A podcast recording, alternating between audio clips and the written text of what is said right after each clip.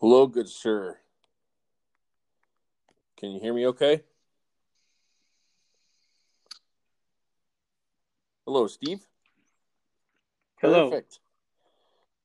Yes. Did I figure this out? I seem to have. I, no, it took me a minute to figure out what was going on here. no worries. How to get on the Anchor Well, app. For those of you joining us, my name is Michael. Uh, this is Travel is Dangerous podcast, and I am um, incredibly excited to have Mr. Steve Hindalong with me. Um, and Steve, correct me if I missed anything. The drummer, percussionist extraordinaire for the choir. Um, he's also part of the Lost Dogs, as well as his, um, he does his own singer songwriter stuff as well, which is fantastic. And um, he's also a producer as well of uh, the Prayer Chain, the Violet Burning. Um, he's done a couple at the Foot of the Crosses, um, City on a Hill, and just has been a, a multifaceted musician and uh, a guy who I absolutely admire when it comes to his uh, his art. So, welcome, Stephen. Thank you. Sure. Nice to be talking to you, Michael. Did I miss anything at all? Uh, oh, you missed a few a few things. no, you know, I, I, no, you you cover. You, it's just fine. It's just fine. Yeah, it's just fine.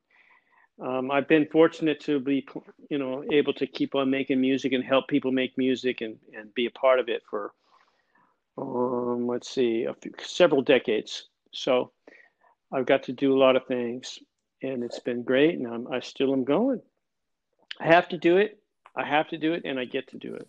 Well, that is fantastic. So, I think I spoke with you when I, well when we talked last week. Um, I remember seeing you guys open for Russ Taff in uh, Fresno in I think it was like late '89 or '90, I think, and Mm. it was one of those things to where I felt I felt so bad because I was so excited to see you guys, but I feel like Fresno was really uh, kind of rust country, if you will, because Oh, oh, everyone hated us. Uh, that whole that whole tour, we we did like I don't know, forty or fifty shows opening for Russ, and um, oh, the, every audience hated us. it, it, it was terrible. Um, I mean, it was like the biggest shows we've ever played because he was playing arenas, and um, there'd be a couple thousand people to see him, and maybe a hundred people would be there to see us. It was not. We we shouldn't have been. That was uh, not a good bill for us. But anyway, Russ was great. Great band. Great great. Uh, uh, that was a long time ago. Yeah, I think it was '89. We had Robin playing bass. It was um, before we had done the Circle Slide album. So we went back after that tour and we did our Circle Slide album right after that but um, that was a rough time. That was that was uh, basically when we after we did that tour, we knew that we did not belong. We couldn't be marketed, and you know we were on a Christian record label, and we didn't belong on there. We realized that at that point there was just no way that we could be sold, uh, marketed to that audience. Um, so yeah, there was no doubt after that. yeah, Fresno, huh? I'm I'm in You're Colorado. living- is that in, uh, where are you now? Fruita, Colorado. It's mountain bike mecca. Um, we're about yeah, we're about probably 15, Oh, 20 minutes from the. Utah border off of uh, Highway 70. So yeah, I was actually born and raised in Northern Uh-huh. California, and then I went and worked up at a camp called Hume Lake, um, up outside of Fresno, and that's where I met uh, Yeah. our beloved brother uh, Russell Pate. So Right. Russ Pate, who booked us for a while. He yeah, he was our booking booking agent for a little while. So. I remember him telling me it was so funny because because after you guys played with uh, with with Taff that night, Russ said, "Yeah, man," he says, "I went out and had." I was like, "And you didn't invite me?" Like, thank you, sir. And uh, and then I think, and then Uh, the the next time I I got to see you was um, when you guys played a homeless shelter in Albuquerque, and as the Lost Dogs, and I think that was 2008. I think is when that happened. Yeah. really, that long ago? We because we played that Okay. that particular homeless shelter many times. Um, we would it was our stop. You know, it was one of those. There there was not many gigs to, to play in the Southwest. There certainly not in Albuquerque, but this one guy that ran the homeless shelter would would bring us in, and it was always a good experience. So yeah, it wasn't a regular gig at all. It wasn't for the.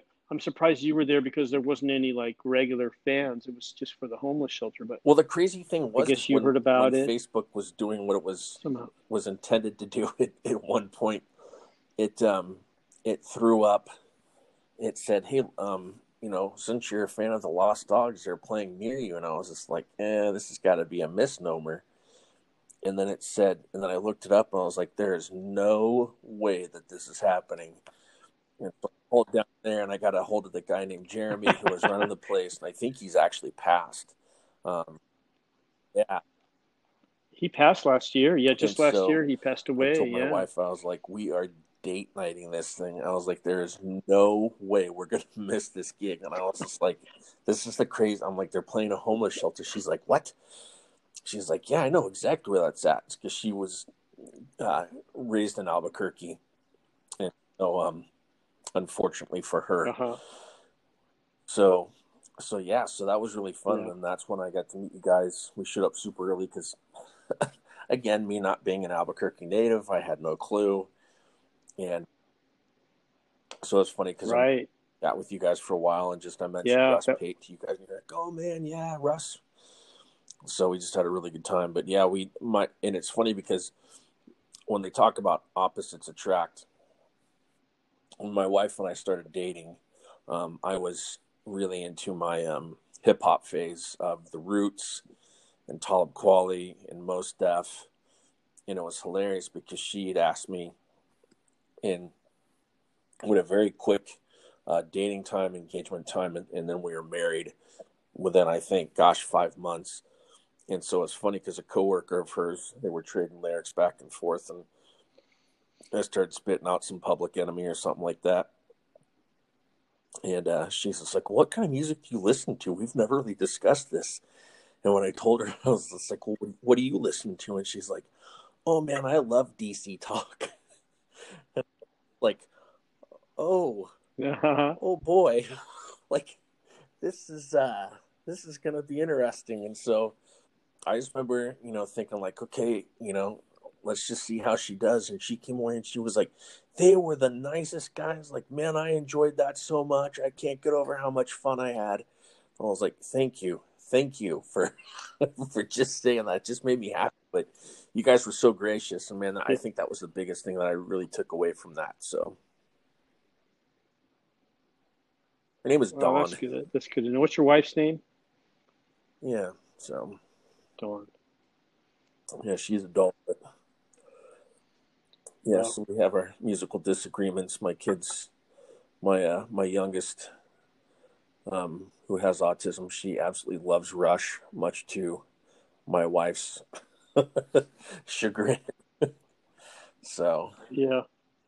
but it's fun though. We, I, Yeah. I I've listened to music all my life. I mean, I was pretty much born into it, and then I played trumpet for seven years, and so I absolutely just, you know, like I said, and I, I think the biggest thing for me um, was I remember it's just my youth pastor because I I was one of those kids to where I didn't I grew up in the church, but I didn't listen to music.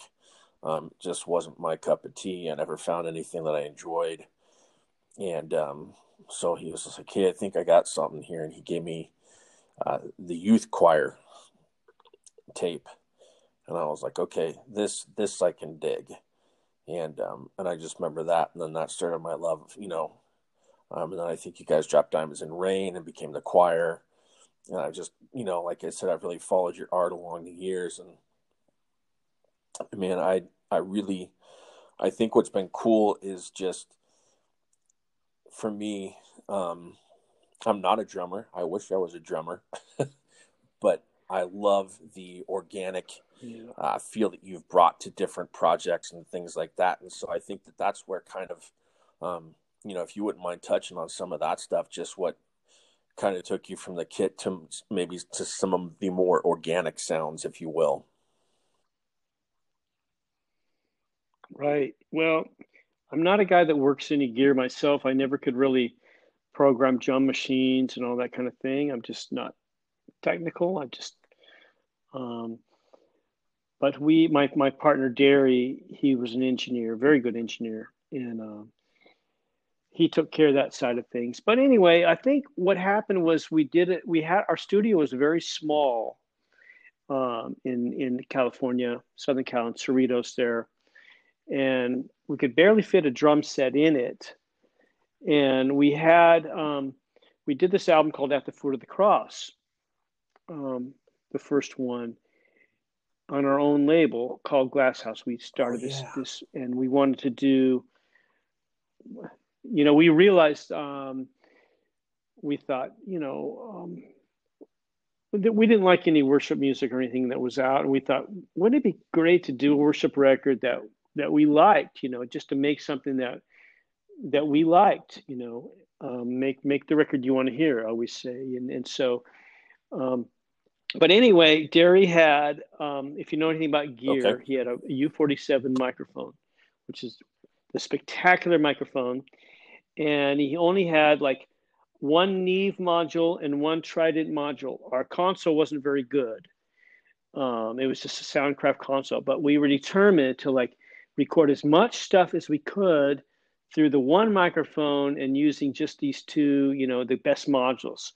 So I started thinking, well, I'll just hit a low drum and I'll play the snare, boom, cack, boom, cack, you know, and I'll overdub like everything so that we're recording. you know, we didn't have enough modules for a whole drum set, you know.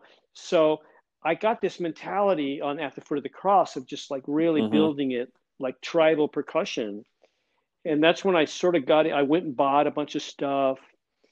Um, that first, we we took a thousand dollars, I remember, and I found a store in Pasadena, an import store, and really got a bunch of the stuff that I use to this day. All the stuff that I bought. Oh wow! This okay. is 1991. I bought this stuff, and it's the same stuff. It's the same stuff we used on Mercury and, and with Prayer Chain and all that, because that was just a few years after. But um, I bought all this and I started getting into this tribal like percussion thing around that time, doumbeks, and I just wanted everything that was either from Africa or the Middle East. I didn't have much Latin percussion. I just really liked the Middle Eastern and the African stuff. Um, and just that was kind of the start of it, and building songs without a drum set. Um, just because we couldn't didn't have room for it, you know, and and and enough gear for it and we but the sounds were very good Derri's a great engineer so i'd just have something on the floor like a low drum and a snare drum and i'd hit it with mallets or brushes or i'd try to find other things to hit it with instead of sticks you know maracas tambourine just approaching it differently but basically mm-hmm. still having to playing a beat you know and then for the subdivision instead of a hi-hat or a ride cymbal I'd have a shaker, or else I'd get a wine bottle and bang on it with a mallet, ging, ging, ging, ging, or something to create basically what a drum set does, but without one. And uh, that's the way we did at the foot of the cross volume one. And then I'm a drummer too. I mean, we did a lot of stuff with drums and all that. But when it, when the prayer chain came around, um, and that was the first earliest stuff I started producing, um, they really got into that um, thing too, that sort of organic thing. Mm-hmm. And Wayne and I connected, the drummer and the prayer chain, Wayne Everett. We just we just connected. We were like rhythm brothers, you know. We loved each other, and um, so that, that kind of led to that. And then since then, I mean, move forward like what three decades or something. I still have a lot of that stuff, and and have continued to kind of just approach things organically. I never had any lessons like how to play. Like I won't play. There's some things I will not play because it'd be disrespectful to play the tablas, for example, because there's guys that spend their lifetime learning how to play the tablas properly, mm-hmm. or an Irish bodhrán. you know.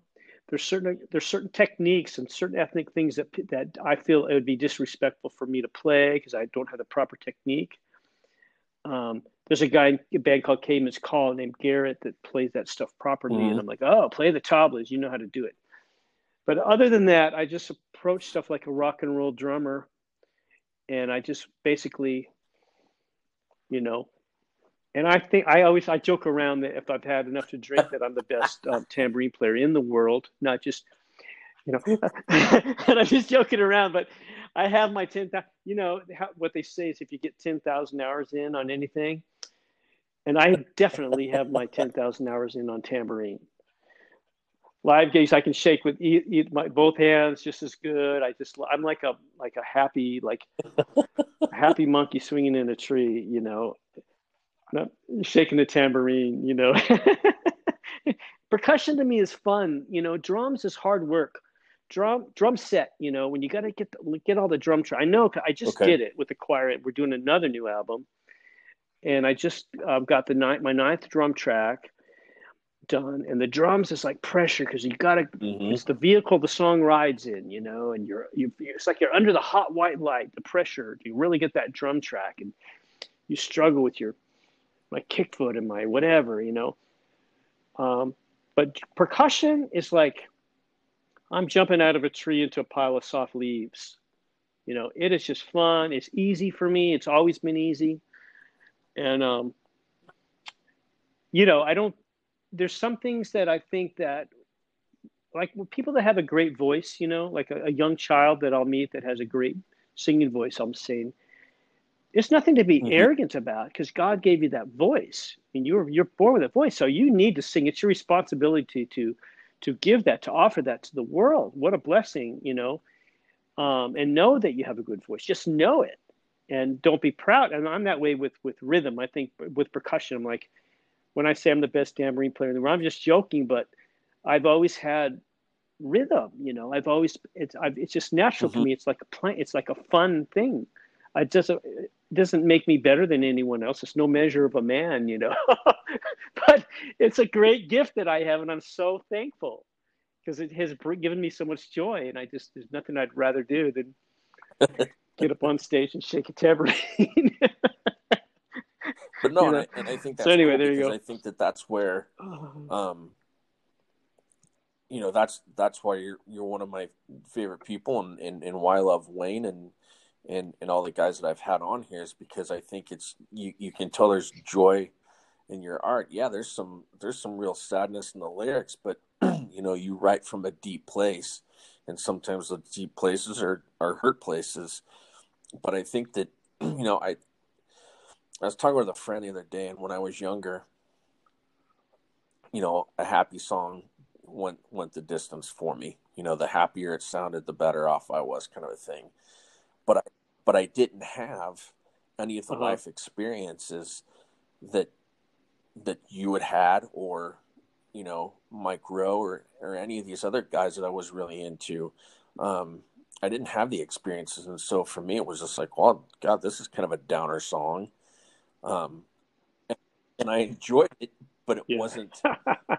yeah. It wasn't anything I really understood and I, you know, I knew what I was singing, but I didn't really take into heart, like, man, like God, he lived this, and he is living this, and I think, you know, obviously the older I get, now I can go back and listen to that stuff, and and it really hits me deep, you know, and, and it hits the it hits the good spots because, not, you know, first off, I'm a dad, but you know, our youngest has autism, and so there's things that sometimes will speak to me on different levels than what they would to somebody else.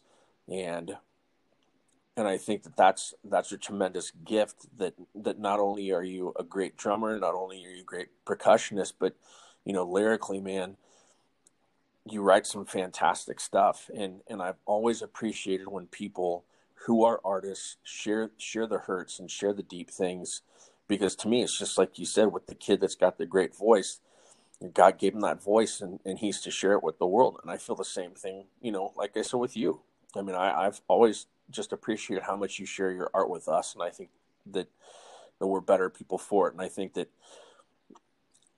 you know, I, I love to have that deeper understanding as well. It's like, wow, he's he's he's gone through some crap that's really shaped him. Um, and kind of a short example of that, as I was reading, I've really gotten into Jackson Browne lately, and when I was a kid, I never thought I would really? ever get into Jackson Browne because it was like, oh, that's the parents' music. Leave that alone. I'm gonna go. I'm gonna go over here and flip through my albums and get the Pretender out right now and look at it. I've got it right here. I've got it right here. I discovered on. his um.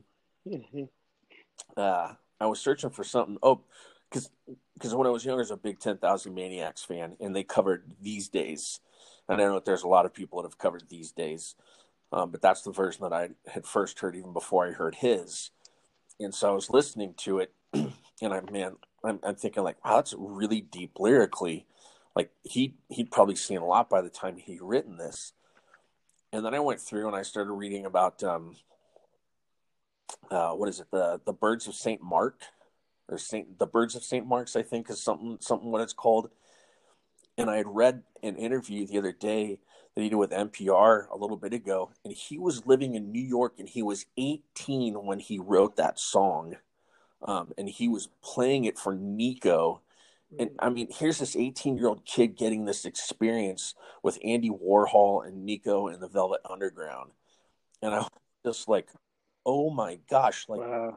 yeah, you, you know, you weren't like in your late 20s or your 30s or or even later than that. I mean, we're talking like 16, 17, 18. This guy's penning this stuff, and and again, going back to the art, bringing it back around the long way, I'm like, I appreciate him sharing that with us because that to me just again it really speaks to me and to know that he was writing this stuff at 16 17 i mean dude that's that's an old soul as far as i'm concerned because if they'd have asked me to write anything at 16 or 17 years old we're talking 1985 1986 it would have been about girls and fast cars and drinking it, would have been the day of of the hair metal, uh-huh.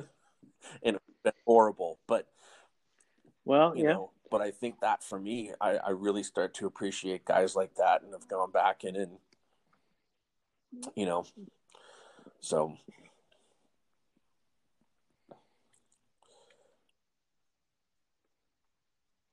Yeah, I'm just sitting here looking at this record. I got this The Pretenders. I'm looking at it while you're talking. yeah. A lot of people wrote some great songs when they're really young, you know, Joni Mitchell and Neil Young. And okay. I mean, I grew up on that stuff. Um, you know, I, be- I became a songwriter, uh, you know, really young. And that was my first influences were those kind of, well, was Jackson Browne And like I said, Neil Young and James Taylor and those 70s singer songwriter, you know, and that's when I started writing. The thing is that they, they wrote mm-hmm. songs that were honest about themselves. Um, and I always remember Neil Young is singing, I was thinking about what a friend had said. I was hoping it was a lie. And I'm like, gosh, I wonder what, mm-hmm. you know, his friend said, you know, I, I, you know, it just, but I, I didn't have to know you didn't have to tell me what was the song was everything going on but i had i, I had mm-hmm. this feeling this is something that really happened it's real it's a true i'm like a fly on the wall of a real um, experience last time i saw richard you know joni mitchell or or or, or, yeah. or even james taylor talking about his heroin addiction saying the junkie the junkie's sick the monkey's strong that's what's wrong talking about his heroin addiction i'm saying this guy it was people dared back then you know that was new. That wasn't like this, you know, that was kind of that that kind of songwriting. It changed in the I don't know. Uh, there, there's always all things going on at one time. So it's really weird yeah. to say, oh, a certain thing was happening at one time that wasn't happening because everything's going on. But anyway, I, I sort of adapted that thing where I'm just going to tell the truth. I'm just going to tell the specifics of what's going on. And because I related to it in, mm-hmm. you know, as a teenager. And I feel whoever is going to relate, if I'm just tell the truth about my experience, even the specifics, like details, you know, you know the guy in 215 yesterday, they found him dead. Why 215? Because that's the room. I mean, I just say the specifics, the specifics. Um, I think it makes things more original when you're very specific, but it doesn't matter. It doesn't alienate people because they feel like, oh, somebody's telling me the truth. And I'm relating to this experience, you know, and we have so much commonality. People have a lot of commonality. The most personal things are the most universal. Yeah, no, absolutely, and I and I completely Yeah. agree. And I think that that's the thing as I get older, and especially when it comes to my faith, and especially when it comes to my kid, is you know we used to question all the time of like, well, you know, like I'm I'm the worst the worst person to get handed a kid with autism, um, because I was older when I got married. I was Yeah. still very immature. I was very selfish, and I got handed, um, you know, a, a precocious eight year old boy at the time, and, and I didn't know what I was doing. Um, I had been living with roommates and playing video games and doing what I want to do, and all of a sudden I'm in this marriage with a boy. Um, you know, and I'd love to say I did everything right, but I didn't. And Listen, Michael, I mean, there's nothing more. Parenting is the most humbling thing. None of us does it right. Completely, you know, we struggle. Mhm. That's hard. Parenting is hard. And it's no, you know, and people could tell you that to do this or that, but no, no situation is the same. No child is the same. Wow. He's Um, 22 how old years is, old is your now. son? How old is your son? okay, Okay, I got a 32 and a 30. Two daughters, and they're and they're still going through. I mean, look, I'm still going Mhm. through challenges in life. I'm 60. You know, are are you Yeah. going through challenges? you know, it never stops. It it never. Nobody gets a smooth ride, man. I mean, it, my daughters are going through challenges right now. My 32 year old daughter's going through challenges, and I'm. You can't fix it. You know, Yeah.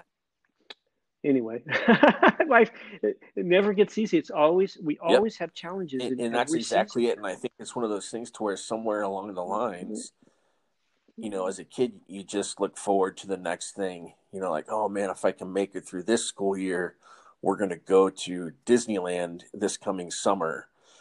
And as an adult, it's just like, God, I hope I have enough coffee for tomorrow. you know, I, I, I'm hoping right that I can get up tomorrow and drink my coffee and go about my day and, and, and figure out what it is. And but I think that there's, I ha- I have a friend. His name is Chris, and and I met him up at Hume Lake, and he has a really rare disorder, and he's got this book out called Scribbles, and his story is absolutely incredible. Um, you know, he was he was talking about how his mother was actually planning his his funeral at one point when he was like 13 or 14 years old. And he was just this depressed kid and now he's a speaker. And his name is chris simning. I'm going to throw this out there if you you know if anybody reads um, book is called scribbles and it's fantastic. But he he talks in such a way that he again he's a storyteller but he he doesn't leave any question. Um, the book so far is i mean he just he dives deep into the details and he tells it like it is. And it's just fantastic. But in that it helps me to say okay these are what he's going through. And, and my 11 year old you know she's got autism. And so we put our head through the wall or i freak through the wall or we'll come and attack mom and dad or sister or whatever. And we have to replace all the doors in the house. It's it's uh you know you, you just kind of okay this is where we're at. I never thought i would i would have a child like that. But but you learn to adapt and you learn that um I, I think the i think the biggest thing is and i think this is where i feel like you're coming from with with your art is you can hold it in and you can say why am i the only one going through this or why am i going through this? We've met more parents we've been able to encourage and say hey man i'd love to tell you it gets easier but it doesn't. But keep your head up because you're doing a great job. This is what this is what's going on with our kids Mhm. just like you did with me. I mean telling me about your daughters. And saying i wish it got easier but it doesn't. You know, i think that's the biggest thing is so instead of looking at her and thinking like well i hope i can get out the door tomorrow on time for my math class um, and not have to worry about you having a meltdown. Now it's just like well we'll see what tomorrow brings and if you got to take a break because something's you know something's off I'm gonna walk. I'm gonna walk with you through it. You know, and I feel like hmm for me, that's almost kind of where music hits me. Is this like I'll, I'll walk with you through it, and I don't know how to explain that. It probably sounds weird to some people, but lyrically, that's what a song does to me. Sometimes is it's just like that almost like comforting voice of like been there, done that, man, and you know it, it's just I don't know. I and and that's where I can appreciate a good artist, be it a painter, be it a poet, be it whoever. When when you're honest, it helps me to go, okay, if they can be honest about their shortcomings, then I should be honest about mine because really who do I have to lie to? Because if I'm lying to somebody else, I'm, I'm lying to myself. Right. That's absolutely right. And you're not doing anyone any service to act like you have things together more than you, you do. And that doesn't serve anybody, but Mm-hmm. doesn't serve yourself or anybody. Um, yeah. Um, so let me get I this have, straight. well, so you have you have a son and a and daughter. son. We have a our son is 22, and then there's a there's a 10 year gap between him and my um, our middle child.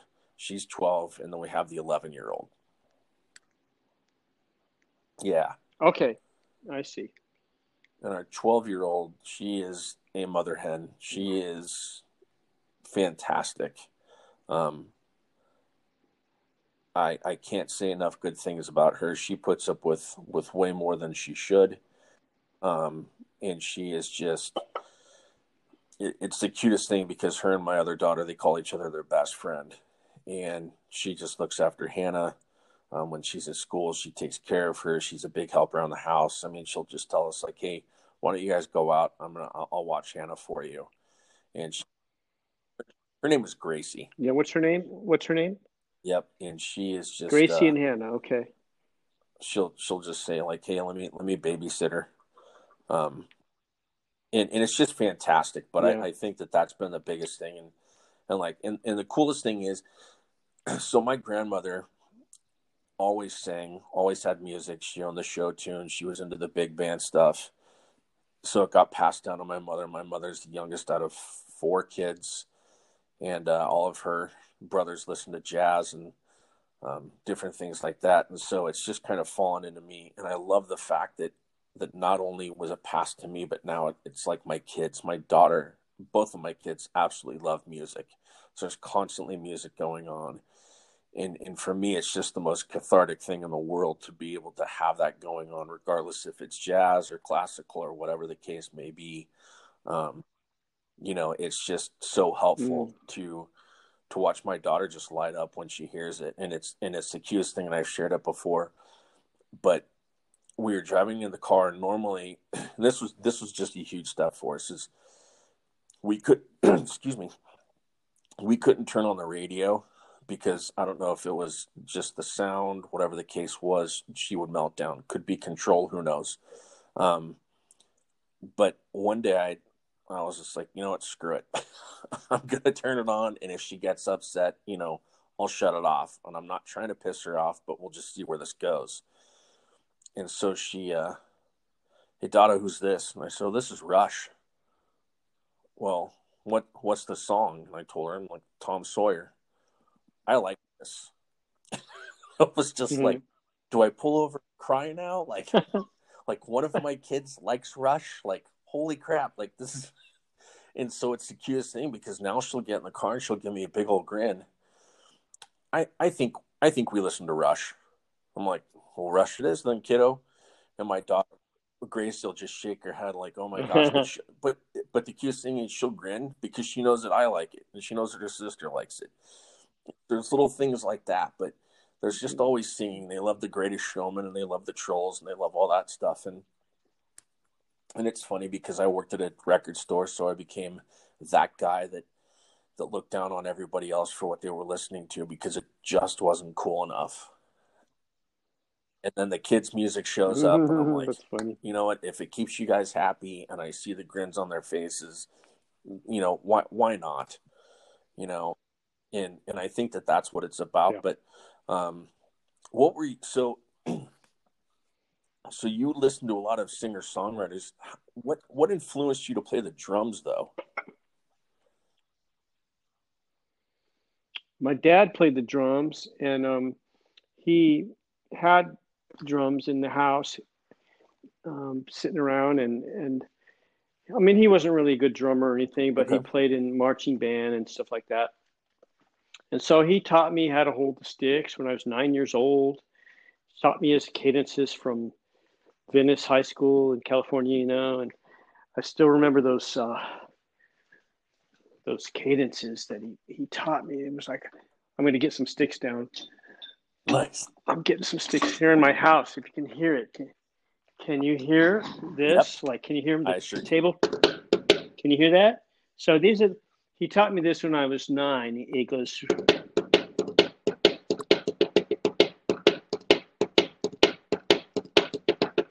The first cadence. It goes.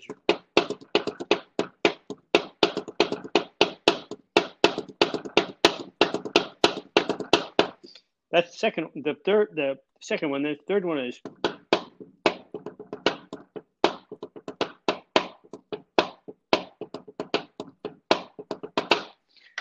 Anyway, That's my dad really taught cool. me that when I was nine. Yeah, and then I just wanted to be a drummer, man. I just, I just wanted to be a drummer. I had rhythm. Um, I had rhythm, you know, and I, I remember there was a, a school function where a lot of choirs were singing. We were in the school choir. Even before that, I think I was eight. This is even before I played the drums. And um, there was like songs from around the world. I'll never forget this. And um, and uh, they were doing Hava Nagila. Hava Nagila, yep. Hava Nagila, right? Because it was the Jewish song or whatever, right? And um, they're like, somebody was trying to play the tambourine, you know, and it needed to be, and I'm just like, and my dad was one of the choir directors, you know, he was, was there. I don't remember how, but he says, my son can play the tambourine. I'm like, I, so I'm eight years old and like, I'm going, well, you have to play it in the offbeat, like mm-hmm. Hava Nagila, right? Um ching um ching um ching on the upbeat. You know what I mean? And most people can't play on the upbeat naturally. You know they, but for me, I'm like, yeah, the upbeat. And not only that, but I could go haba,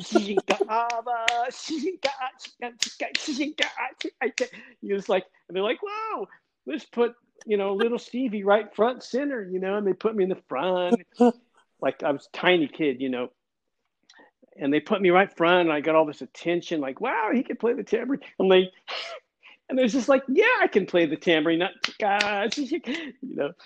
So I just, yeah, I had rhythm, and I wanted to play the drums, you know. And I did, and then and then uh, I I learned to play okay. the guitar a little bit when I was 11. Somebody taught me the, the some chords and um, started a little band, and and I just thought, well, I don't, I'm always want to be the drummer, but I want to play enough guitar to to participate, okay. you know, in the songwriting process. And I started writing uh, like well because I wanted I was po- I got into I wanted to be a poet too. I, I thought I was a little poet guy, you know.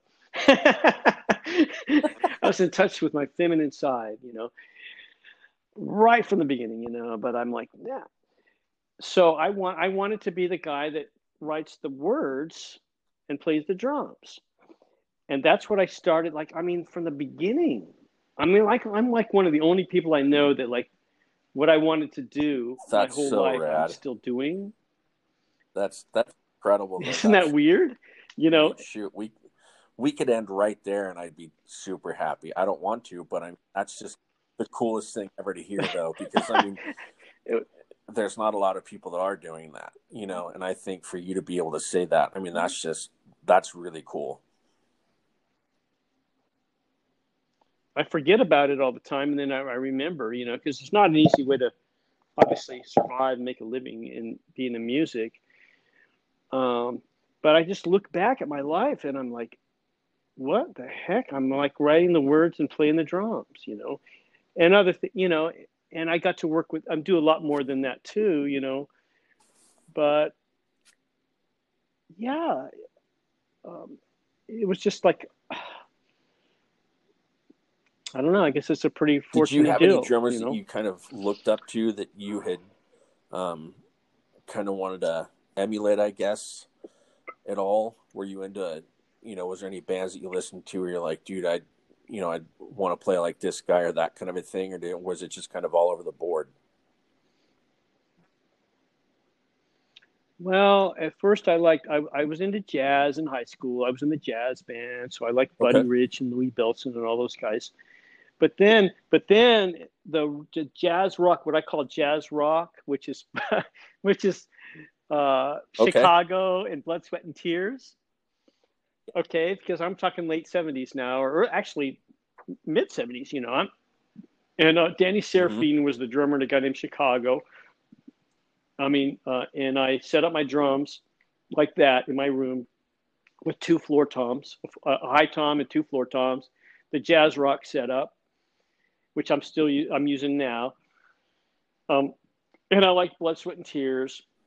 And then I guess the next oh, big wow. influence would have been Stu Copeland in the 80s. You know, all of a sudden it changed. This new thing happened. This new thing happened that was like, what is happening? You know, when in the 80s music changed and Derri Daugherty, I met Derri Daugherty and he took me to see the police um, early yeah. and then this band U2, you know, which are basically contemporary with us. U2 is our, basically they're our age, and um, so we were like, "What? These guys are just like in their early 20s, like we were." And um, so, um, yeah, I liked the way Larry Mullen played. I liked okay. Mick, Mick Fleetwood a great deal. I liked the drummers that, that played to the song other than okay, Stu Copeland's an exception because he's a very busy, crazy, wild drummer. But for the most part, I like drummers that just really give the give the song a ride. You know, like it's not a because I'm a songwriter. I care okay. more about the song than the drums. You know, for me, like when I the way I approach drums because I wrote the words to the song. You know, I'm mo- I care so much about the song. It's not my ego is mm-hmm. not really wrapped up in the drums at all. I'm not trying to impress anybody with my kick, what my kick foot is doing. You know, like I got this really fast kick foot. Yeah. This is going to be a. I don't give a. You know uh, about that. You know, but uh, so I like Mick Fleetwood because it's just those the deep grooves. Um, where he'd put the cymbal crash, you know, he'd play he'd he'd play through the bar line and put the cymbal crash on, on an unexpected place, kind of tribal. Uh, I don't know. I, I'm not like a like Rush. I don't like. No, I wasn't a Neil Peart guy. I don't. I don't. I, I don't like. Um, I have had the utmost respect and all that, but I'm not the kind of guy ever's been impressed by anybody mm-hmm. how fast up a guy plays guitar or drums or anything. It's to to me, mm-hmm. it's all about the song. Like my favorite okay. band right now is War on Drugs. I just I can't get enough of that. And I just love how the drummer would just like ding, ding, bat, ding, ding, ding, bat, ding, ding, ding, back, ding, ding, ding, back. The whole way I'll go, listen to this guy. He's not played one drum fill yet. He's not, he's just, I've seen him live many times and I just look at that guy. I'm like, look at the groove that guy's laying down. It's so simple. And then when he does, it's so, to me, I'm most impressed by drummers that are, okay, have restraint, you know, Although, you know, I have fun in the studio. I like to create creative beats, but mm-hmm. it's very organized. I don't I don't like you know really frantic yeah you know show offy stuff you know so i don't i'm not i'm not there have been a lot of guys i've liked over the years but um they're not the people that are like what an amazing phenomenal drummer and i don't care i don't care I don't care about that. I, I think that's cool that you mentioned Copeland, though, and especially, um, I mean, I've I've loved the police, and I, I'm well, I'm 51, and so I remember. Oh, yep, you're pretty old too. You're you're pretty old too. The, I'm on the down. I'm on the downhill of the. Uh, I'm on the last half of the century. so yeah, yeah. The police were always cool, and then I, you know, I grew up on Boston and stuff like that, and then of course Russian, and I think yeah. Well, that Boston that that Boston guitar tone was so fresh yep. and new. Nobody got a tone like that.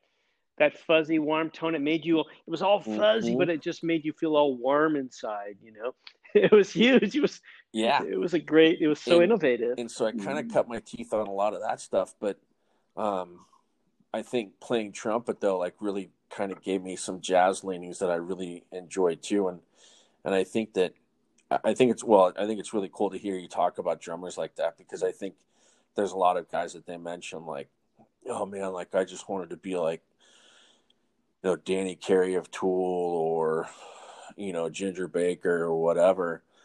But I have a lot of I have a lot of respect because well, I mean, again, I was in high school in the '80s, and so I remember, you know, of course, the big guy was uh, was Lars Ulrich.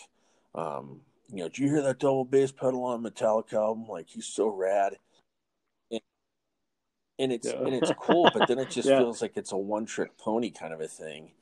And so I, I really admire that that you know that you've you've you play in that in that moment and you play in that pocket. And I think what's really cool too is um you know, just like you said, you're not really you know you're concerned but you're not overly concerned because you know you are the lyricist and so that takes precedent and you know you're a songwriter and i think that's i think that's you know to be admired as well and i and i always i always come up with a couple of guys you know like a neil peart i mean he was a lyricist for rush but then i also think of um uh, dave grohl of the foo fighters as well.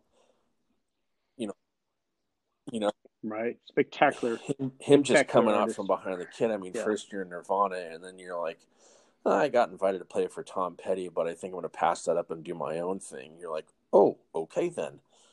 And I just, I can appreciate the way that he attacks stuff, but the way he also lays back, but he's got a great voice. But I, I just, you know, I, I think that that's where, again, I keep coming back to you, but it's because I've listened to you for all these years that I really respect is you know your your music just sounds great. And it's never been anything i've ever you know like you said when you were on the christian label it was never anything i felt like i had to hide from my friends. Like oh yeah well i have the new genesis album. Oh that's the choir. That's no my mother gave me that. You know like Yep. Um, I don't blame you if you but, did. but it was it was it was cool. And, and I remember like even Russ like just telling me stories and different things like that when he found out. He was just like, Oh you like the crowd was like, Oh man, I love these guys and he's like, Yeah, I used to book them and he started telling me stories and and I just always thought that was cool though, but I think that's I think that's really, really cool. Um I keep saying that word a lot. but just I I, I, I really admire yeah. you know the the routes that you've taken and, and, and how you've kind of gone from the kit and done the the organic stuff and um you know like we were talking a little bit earlier about you know you and Wayne having that friendship and and I remember you um you yeah. guys brought him on tour for what free flying soul I think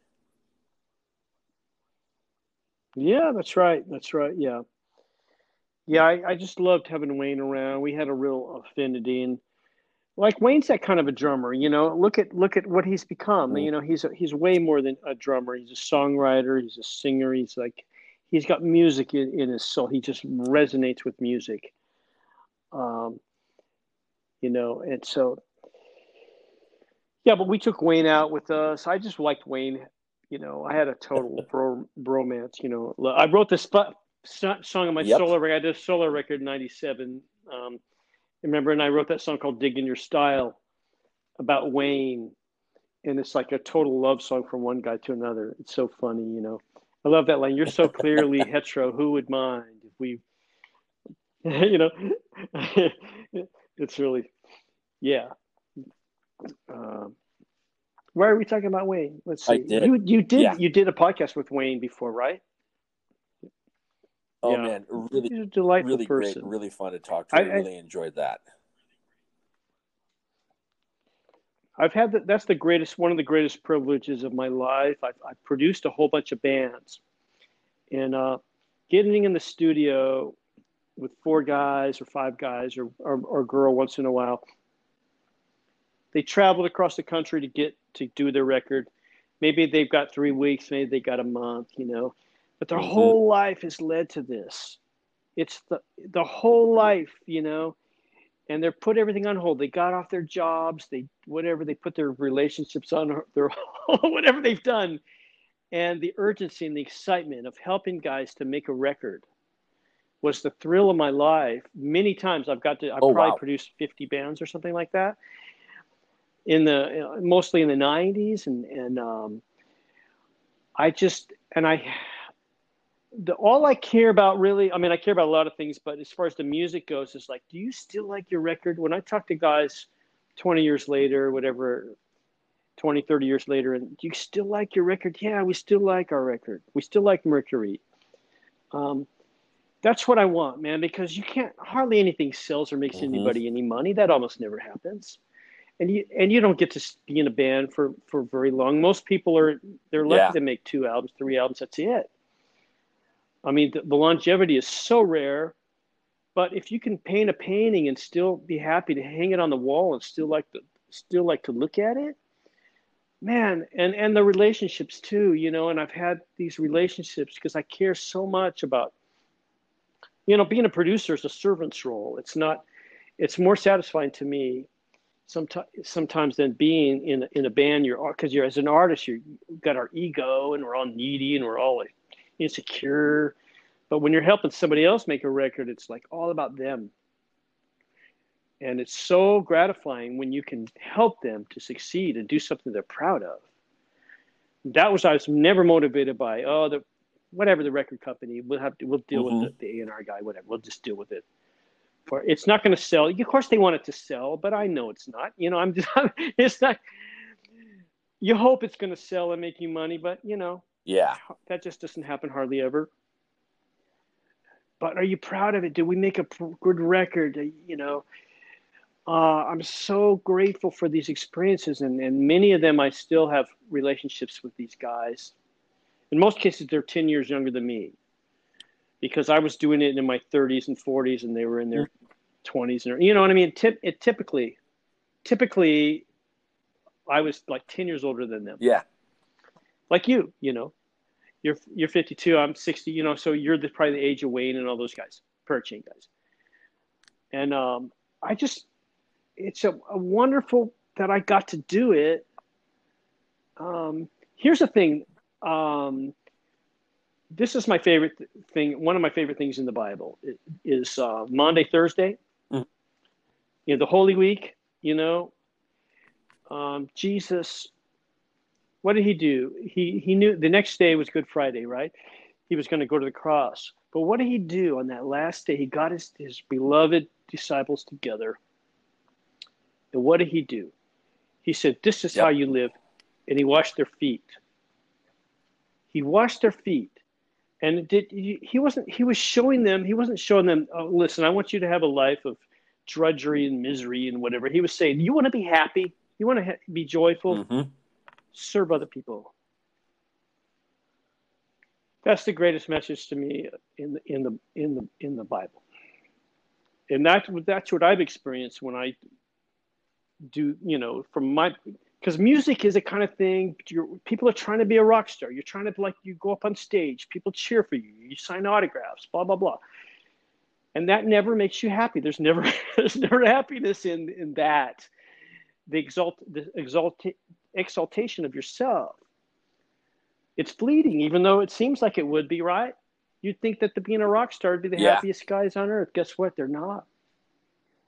they're not the, they're not the, the most successful, famous people are Yep. not the happy, joyful people necessarily. And I'm not saying there, there's some of them aren't, but I mean, really.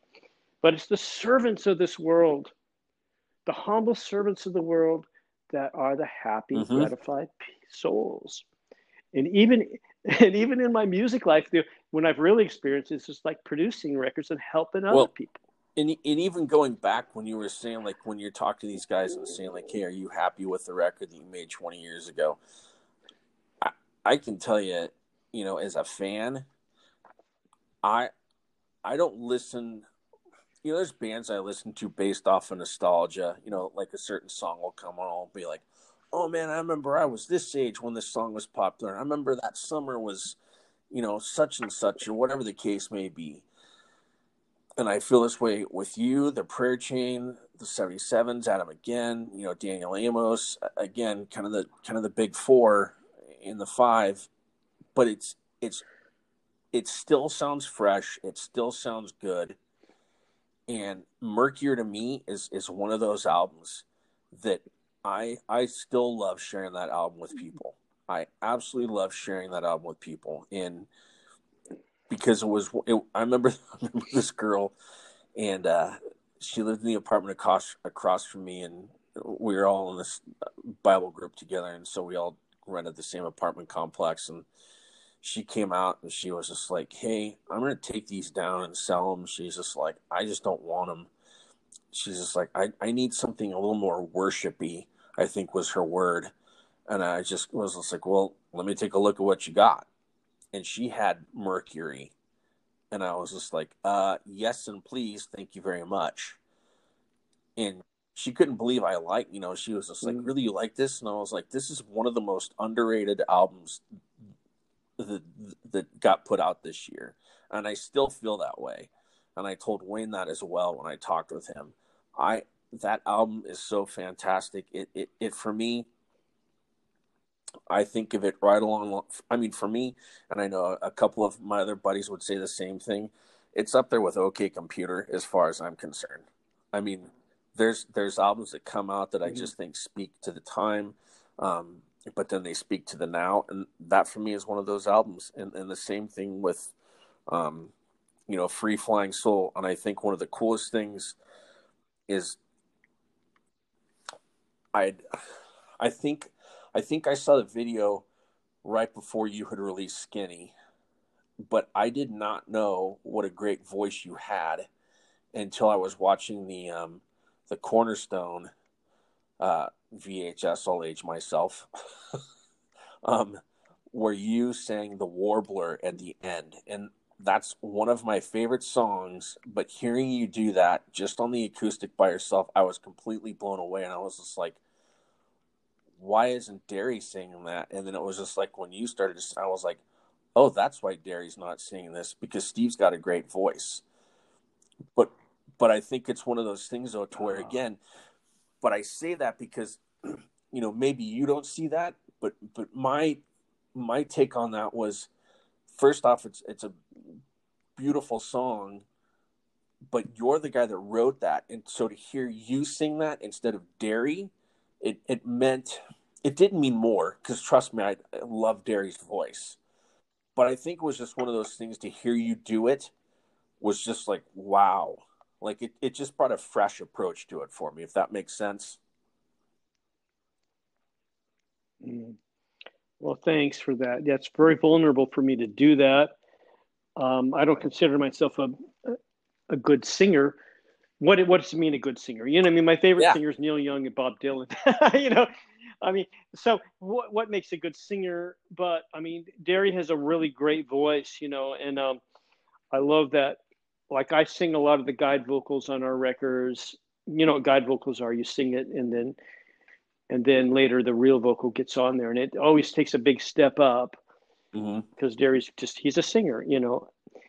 But um yeah, I, I a thing like that is so personal and I did write it and sometimes you feel like, well, let's do you want to hear how it was? How this is mm-hmm. the way it sounded when I brought it to the band and said, here's you know, and the, there's power and vulnerability once in a while and so once in a while i'd step up and sing a song um, so yeah thanks for saying that. Thanks for appreciating it. Some people think i got an okay voice. Some people are like why are you singing? You know?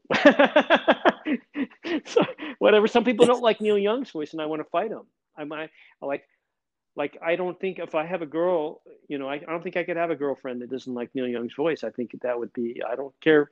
She could be the different religion or different politics, maybe, but if you don't like Neil Young's voice, yeah, then I don't think we can continue.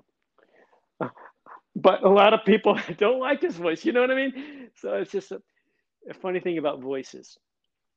But no, I, I agree, and I think that that's where it was funny because playing playing stuff for Don it always kind of made me laugh. I was just like, "You don't like this?" And she's like, "No, it's just too weird." And I don't remember what it was, but um, it would be different things. And then it was yeah. funny because finally, like one day, I was just like, "Screw this!" I was like, "I can't take your stuff anymore." And I put in U2, and she was like, "Who's this?" And I was like, "U2." and um, she was like, "Oh, I think I can kind of do this." She's just like, she's like, "Yeah, maybe maybe play a little bit more for me." And so she came around, and it was really funny because the other day, Gracie, I was in the car with her, and uh, she said something effect, and Dawn was just like, "What's that look for?" And she's like, "Dad played his music again." And she goes, "What was he playing? Rush?" She goes, "No, some band called U2." and, and Dawn goes, "She goes, you didn't like it?" She's like, "Oh man, I love that band." And I was almost like, "Gracie, could you go to your room? Your mother and I have to talk." Like it was just kind of one of those like yeah. Did you just say that you like one of my favorite bands too? Like this doesn't happen that often, so you need to mark this on That's a tree, funny, do yeah. something to where we remember this moment, and we can come back to it when I play something you don't like. So, but yeah. Well, I think it, yep. I think people should be able to like whatever they yeah, like, and, and absolutely, and and, and I I haven't always felt that way like I said, when I when I worked at Tower Records, I I was not that guy. I was a I was a, I was a record critic. I'm not gonna lie. Um, I was fantastic at what I did. Um, I never wrote for the major magazines, but I was really really good at telling people that their music sucked. So I was really good record critic. yeah. That's all right. That's okay yeah, I never mind if somebody doesn't like our music, or I just laugh at it. I don't, I don't care. You know, uh, you know, most people aren't going to tell. Most people that don't like no. your music aren't going to tell you. Uh, some do. Some now on Facebook, and some people just they, they act like you're not even in the room. You know, they'll say anything. Um, they don't realize I, I'm I'm reading this. I'm sitting here looking at the, your comments. You know.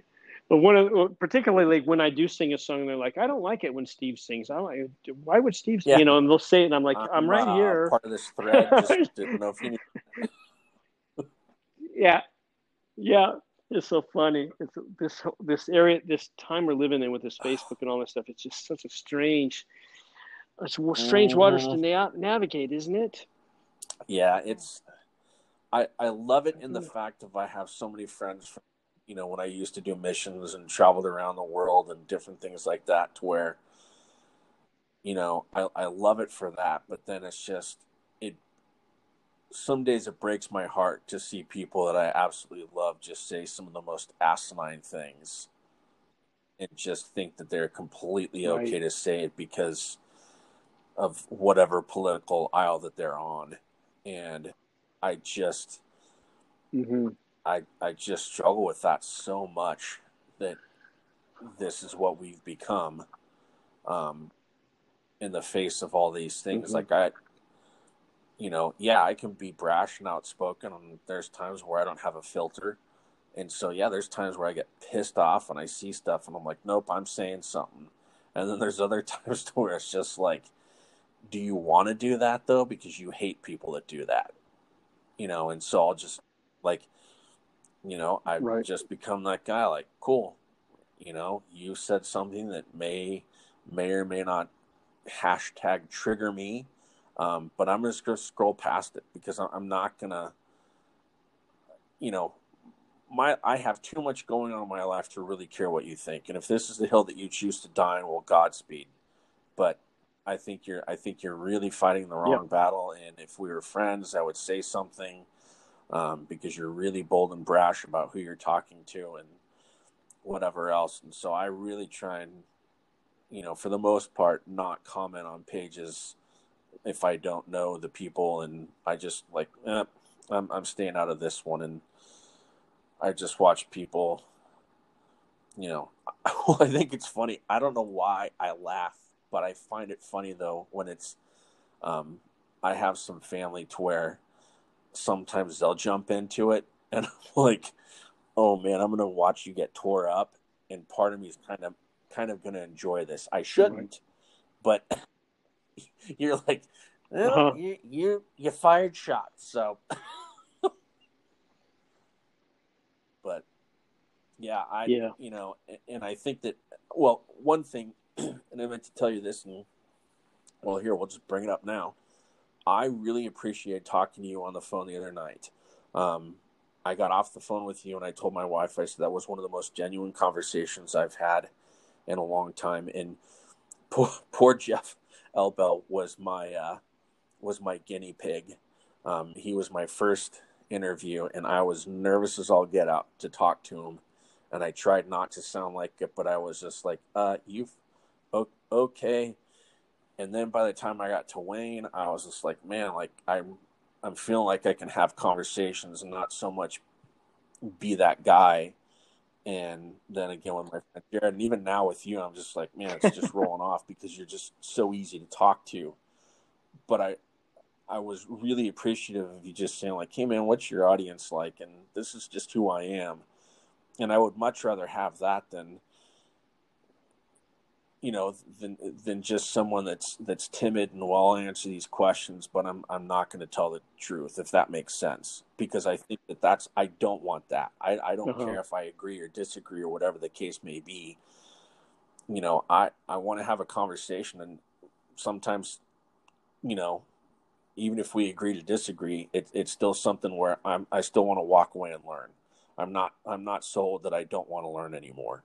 As a matter of fact it's like I tell my kids, right. you know, I tell especially Gracie, I'm like, you know, the older I get, the less I know, and it's completely okay.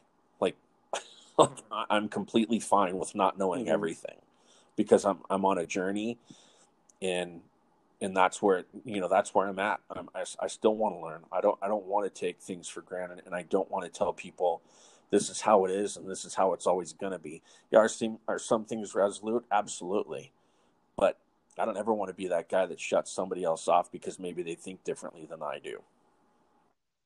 So, mm-hmm. but yeah, I want to have conversations where where I can learn from people too. You know, I, I'm I'm I'm open. Bravest mind is an open mind, and um, I don't really have a terrible need to convince anybody of anything. Um, if, unless I can be of, of help or inspiration to other people, I don't know. You know, um, my best friend, uh, who I spend a lot of time with, name is Leo. I refer to him as songs or whatever, and he has a very different uh, political point of view. Well, I, I tend to be a liberal or on the left, you know, and he's very conservative, and and he's smarter than me and knows more. Spent pay, you know, reads a lot more and so I, I don't want to argue and try to convince him anything. I want to learn from him, but I, I feel what I feel for mm-hmm. a lifetime of reasons. You know, I'm not like people say, you drink the Kool Aid or whatever. What do you mean? I've, I've been forming my opinion since I was, you know, 13, 14 years old. You know, I remember when my first memory is political memory is uh, John Kennedy Jr. standing there saluting the casket, you know of John Kennedy being shot and dead. You know, I'm like, what happened? The United States. I'm like four years old and he's three years old, and I'm like, I'm like, uh, President of the United States is in the casket and it's got the American flag over it. You know. Um, yeah. Richard Nixon, Watergate. You know, Roe versus Wade. I remember Roe v. Wade. That happened in 1973. I was 13 years old. All the talk about abortion, abortion. You know, 1973. I'm 13 years old. This is how long this stuff yep. has been in my life has been talked about. And um, my opinions are, and feelings are, are a lifetime of, of uh, and being influenced by different artists. I remember when Bruce Cockburn album yep. came out called Stealing Fire. And it was all about the, what was going on in Central America. And um, if I had a rocket launcher, yep. some son of a bitch would pay you know, pass, a yeah. pacifist just finally lost his shit and said, I, like, right. Um, and I'm influenced by this, and I, it's been a lifetime of, um, so, but I still am learning. I still am like the great divide that's going on right now. It's just, it's, I've never seen it this extreme or this, um, it's so, it's so terrible because uh, see, we have commonality. Me and my best friend, Leo, we have so much commonality so much commonality. And we we talk and we talk about it. We both think abortion is a horrible mm-hmm. thing. We both are pro-life you know? But how do we what's your vote going to do? How how do we get from here to there? And um yep. let's talk together about it you know, and all the, the, the racial stuff that's going on, the, the, the racial inequality and, you know, what's going on on the foot. We watch a football game and like, okay, what happened, you know, last night with the players going out and, and doing that, that, that thing, that, that thing of unity, trying to show unity. And then the crowd is booing, you know, and uh, how do we react to that? Well, wait a minute. What's I don't know. I, I don't. I don't want to convince anybody. I want. I like it that my, my that I have friends mm-hmm. that are diverse and we can talk about it. Uh, we're not. Our, we have, like I said, we have commonality. We're not just because someone thinks says one thing or another doesn't mean their heart is any more meaner than mine. I have cruelty in me. I, I have. I, I have meanness and selfishness too. Yeah. No, and, and we I all agree, do. And I think that that's been one of the biggest things. Like one of the one of the eye opening things for me was I used to work at a Sam's Club and I worked in the in the meat department and I worked with a, a guy named Oscar. And uh, he was on the DACA program and when I heard the stories and and I'd really done an about face, you know, growing up in California in the in the '80s, and I've shared this, so I won't bore everybody. Um, I keep saying that, but then I remember you've probably not listened to it, so you haven't heard it, and so I I discount you out at that point. But I remember in the '80s, growing up in California and hearing about how um, our fellow brothers from the South and sisters were going to come up and they were going to take all of our jobs, and you know it was just going to be horrible. Uh, we were going to get taxed, and we were going to have to pay for their families, and we are going to have to do this and have to do that. And I just remember hearing all these different things, and they do a great job, and I think both sides do a wonderful job of the fear mongering, um, of the scaring. You know, they they both do a great job do. of just both the cheapers out of you and making you think like, holy crap, like man, like I better I, I better do this and I better do this right because man, my my life, my job, my kids, everything depends on it. And I'm not saying that there's not things that aren't big uh-huh. enough to kind of think about that in that scope, but for the majority of the things, it's like eh, you know, it, it is going to come down. But at the same time, though, I'm not going to let the fear rule me. I'm, I'm not going to buy into it, and I'm going to continue to be who I'm called to be. And, and that's to love people regardless of what side of the aisle on, regardless of God they worship, regardless of, of whatever the case may be. I, I'm not I'm not called to, to cause division and strife. I'm I'm called to be a peacemaker, and that's who I've always wanted to be and so you just hear these these things but talking with oscar it really just opened my eyes up and it was like holy crap you know he's just like oh man yeah i paid the taxes but i've never seen a tax return um, i have to pay for all of my college up front and i remember you know you just hear these reports of like they're getting free college they're getting free health care they're getting free this they're getting free that and you're just like well this sucks you know like how are they all getting off like that and then all of a sudden Jesus shows up in the midst of this and is just like, What did I call you to do? I've called you to love. Okay, cool. Who have I called you to love? Everybody. Okay, you've called me to love everybody. Okay, and any any more questions? No, I don't think so. I think I can go my own way now, and I, have I've been harassed enough yeah. by the Holy mm-hmm. Spirit to to to shut my mouth for a while. And so it's one of those things to where mm.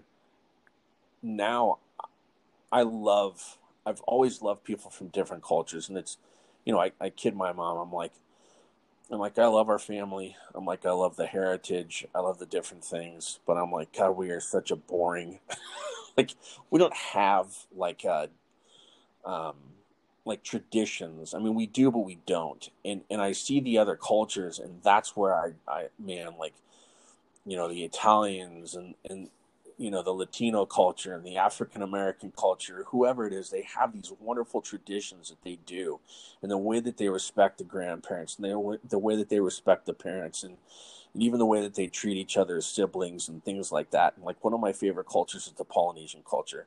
Um, when I did YWAM, I toured with um, toured with those guys, and they just welcome everybody in and the way that they treat you, it, it's literally like just sitting there with Jesus because they just want to serve you and they want to know about you.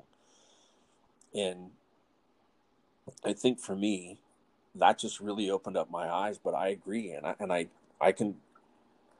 I don't know if I have a side of the aisle anymore.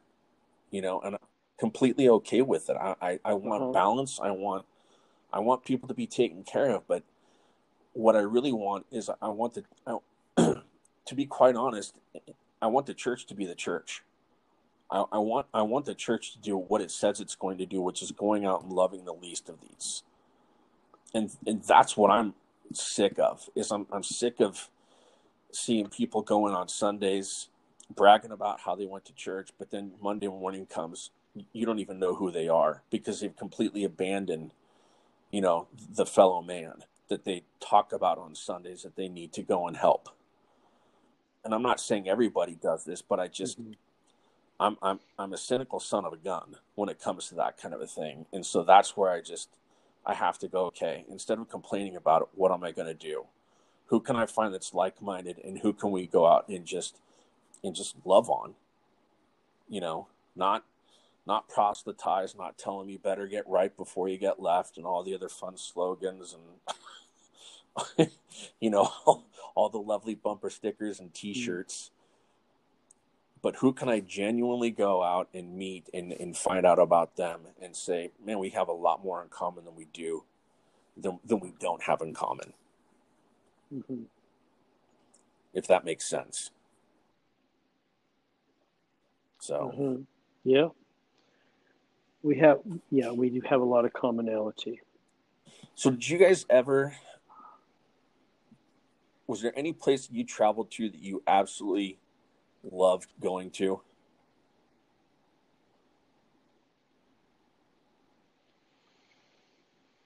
Man, well, I love the whole country. I love this whole country. I really do. We've traveled it so many times in a van, and Derri and I just love it still. Anytime we get to get in a van or in a, or a car or whatever, um, I love every part of it. I love how the food changes and the scenery changes, and um, but I guess the I mean, getting to go to Europe a couple of times, you know, two or three times is was pretty great. Um, I don't know if that's you're asking like, me oh, what, what great places in the world, or even here state-wise.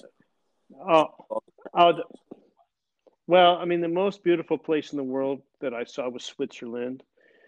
Love that. I really enjoyed Paris a whole lot, and um, but I don't know this country. I love the Yep. whole country. I'm telling you, I just it's it's great to travel. It people are just it's it's a it's a wonderful country, and and it, you know east to west. You know, I I don't That's know. cool. I can't. I don't have a favorite really. I I, I love the whole thing, and I, and it just people are are. I feel most people are good. You know, Yeah. I just I, I really like people. You know, and I I look forward to going uh, getting to the east and getting to the southwest and the Midwest, and I don't know, it's just the whole thing. I, I, what can I say? I, I love the diversity of, of people. I'm so thankful to have gotten to travel. That's one of the best things about best benefits of having been in music is getting to travel like we have. Um, and Europe, like you know, yeah, all. I, I, I can't even That's pick a cool. favorite. No, that's that's really cool to hear, and I, I I think the same thing. I've I think I've notched, I think maybe half the states off, um, from my travels, um, and I've been to Europe. I've been to uh, the Netherlands, Denmark, uh, the Scandinavian uh, countries there, and then um, Belgium and Germany, and uh, I've been to Mexico, Brazil a couple times, and then Canada a couple times, and and I hear you. I don't I don't necessarily know if I have a favorite, and even even with the states, and, I agree one hundred percent. I think I think my favorite part was just getting to know the different people along the way. Um, you know, just getting a chat. One one of the things that always made us laugh though is um, we did a couple tours in New Mexico and Arizona, and when we would tour, we would go out for you know like a month and a half kind of a thing, and so um, you know we'd stay for a week in each of the cities, kind of a thing, and um, and when I say cities, I mean it could be even like a smaller place like Clovis, New Mexico, or Albuquerque, or wherever. And and what was always funny though is whenever we go to uh, to some new town and we go to um, go to meet our host homes, the little ladies in the church or wherever would always say, tonight's meal is going to be uh, green chili, you know, enchiladas. And I bet you've never tasted our green chili enchiladas. And I didn't have the heart to tell them, like, right, ma'am, I have eaten nothing but green chili enchiladas this entire tour. but you know, they all tasted different. They were all super sweet, but it was just hilarious though because we we always chuckled on that, like, like get ready to act surprised at tonight's dinner, everybody. right, that's funny. That's funny. Well, it is the people, you know. I look forward to now. We've toured so much that mm-hmm. every place we go, we have friends and so we're like, oh, it could be Cleveland or whatever. It could be New Jersey. Like, oh, I hope so and so is going to be there. I think that old man's going to be there that was there? Do you think so and so is going to be there? We look forward to the people that we've established relationships with. And that's the best thing about it. Mm-hmm. Wherever it is, it really doesn't matter where it is. What makes it unique is every individual. You know, when you have a relationship with somebody, you look forward to to reconnecting with. That's really cool. Uh, I and I, like I said, I've always appreciated that. When I was a kid, I um, you know, I got introduced to you guys right around the same times that that I got introduced to the seventy sevens, and um, and I remember working up at Hume Lake, and it was funny because we were down in Fresno and we saw a flyer that said the 77s were playing the Wild Blue. And I just remember like, oh my gosh, like there's no way. And so um, I got to go and we showed up so early that we got put to work. to run mic, you know, to right. run uh, to run mic cords and cables and all that fun stuff, and and I absolutely loved it because I was doing that for Russ. Um, I was working in accommodations, but Russ was doing uh, some of the winter camps and the summer camps, and so I go and help him out quite a bit. And he's he's just my big lovable older, older brother as far as I'm concerned. Um, and so I really right. got to to to love doing that with him. But it was super fun just to be able to go and see those guys. And I just kept thinking, like, mm-hmm. there's no way, you know, I'm going to see this legendary band in a bar.